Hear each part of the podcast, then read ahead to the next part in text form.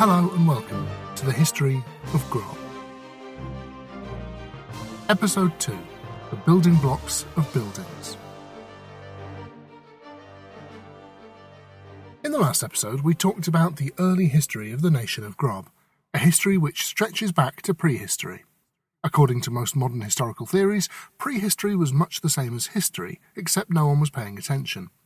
Prehistoric people still had battles and natural disasters and scientific discoveries, but they didn't feel the need to go on about it all the time. Whoever it was who discovered how to make fire didn't immediately sit down and write a press release. They got on with their next amazing invention, which was putting dead animals into that fire. Cooked meat tastes so much better than a cold animal corpse that there really was no time to waste. So, having beaten chimpanzees, dolphins, and cats in the race to discover roast chicken, humankind officially won the game of evolution and history could begin. From here on, there would be things like cities and nations and medicine and aeroplanes, all made possible by a constant supply of drumsticks and gravy. As a side note, it is worth remembering that cats did eventually find a way to secure their own roast chicken supply, but it involves using humans and is generally considered cheating. Dolphins are still struggling with the whole problem of starting a fire underwater, and chimpanzees appear to have given up altogether in favour of eating fleas off each other and frustratedly hurling their feces at humans. So, as history begins in earnest, what's happening in Grob? Well, in the generations following the Battle of the Lumpy Bit of Rock near the river, life changed dramatically for the Proto-Grobian tribes. Rather than scraping out a living as a collection of small roaming groups often in conflict with one another, they were now united under a single banner. Excavations have so far failed to locate the banner itself, but wherever it ended up and whatever it looked like, people definitely united under it. Having spent the last few generations hunting, gathering, and throwing rocks at each other, the Grobians, as we can now call them, began to put down roots, both metaphorically, as in adopting a more stable agrarian lifestyle, and literally, as in they planted things that had roots. Without the constant distraction of intertribal warfare, the inhabitants of the Grobian Veldt were free to pursue other, less massacre prone hobbies, such as pottery, basket weaving, and not being gored to death by wild pigs. The settled lifestyle they had adopted was only made possible by the sturdy structures they were now able to build from the materials around them. By combining clay, straw, and human waste, the Grobians made large bricks which, once they had been left to dry in the sun, could be used to construct simple huts. In later innovation, they tried just using clay and straw and discovered that they were still able to build huts, but now the huts didn't constantly reek of poo. The man who invented the original brick recipe apologized to everyone currently living in smelly houses and explained that it had never occurred to him you might not need to add human waste to the mix. He just assumed it would be better that way.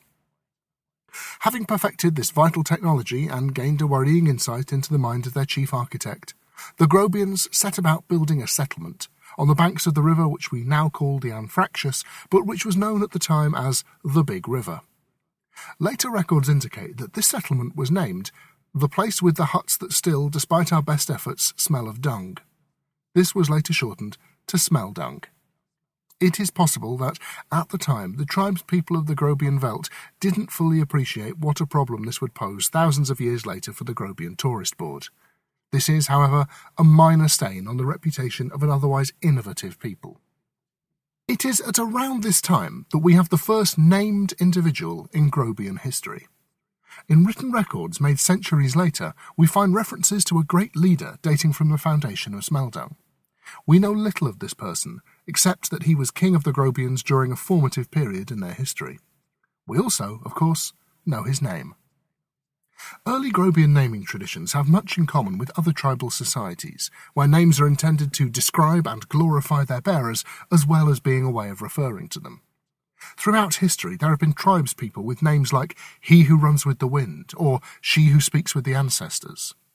The only difference in Grob was that children were named at birth, meaning that the Druids didn't have a whole lot to go on when they were coming up with names. For this reason, the first recorded leader of the Grobian people was named King Pukes All Over Himself. It is likely that as an adult he went on to defeat many enemies and perform many great deeds, but that would have all happened too late for the naming ceremony. Other named figures from the same period include Nasty Rash, High Druid Snotbobble, and a widely respected warrior called Nighttime Wetlegs. You will have noticed that the names of people and places we've heard so far all appear to be in English. There is, in fact, a very good reason for this, and it brings us to one of the most fascinating details of Grobian history. Although the very early roots of language are obscure, linguists have generally been able to identify families of languages deriving from a common source, such as Latin for the Romance languages. In this context of interconnected influences, Grobian is a rare example of a language which developed entirely independently, with its own alphabet, grammar, and vocabulary.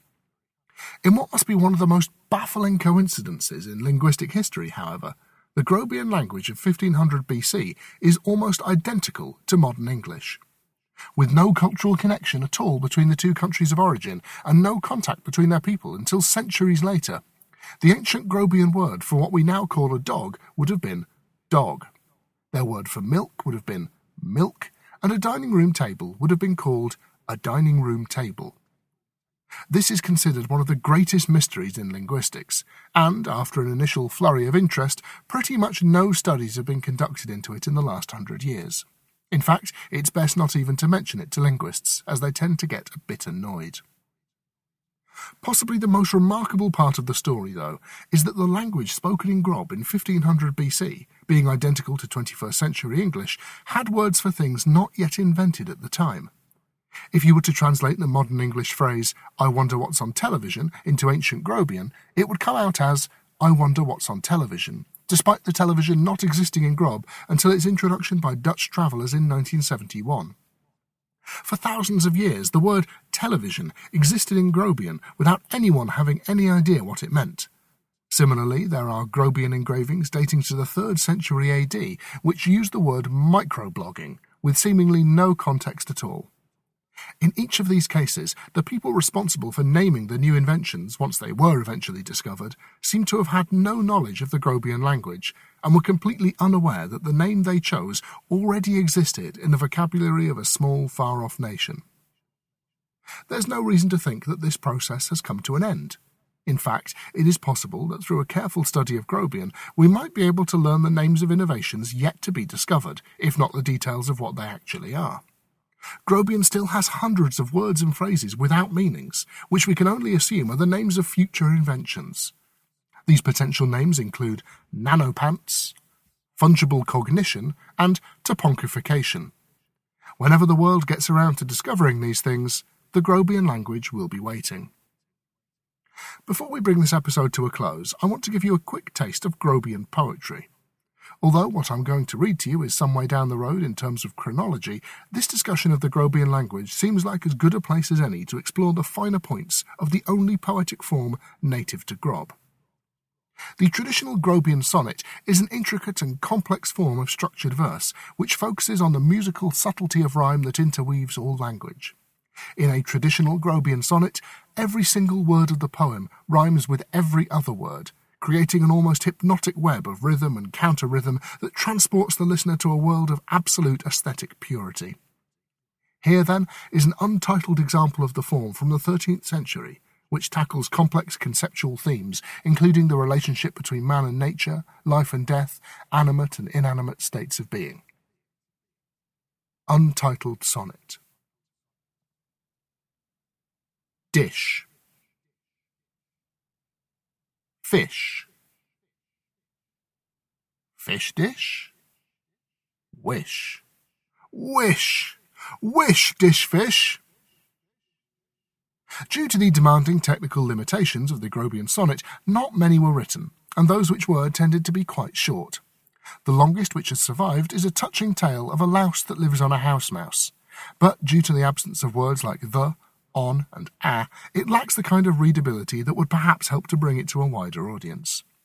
To this day, Grobian sonnets remain very much a niche art form, and, with lawsuits between the government of Grob and the estate of Dr. Seuss still ongoing, a legally contentious one.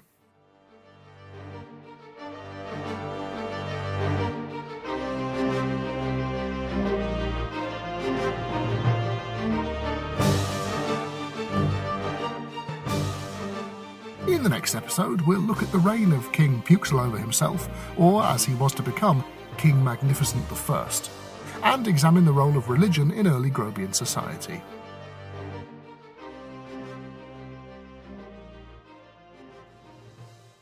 Thank you for listening to this episode of the History of Grob.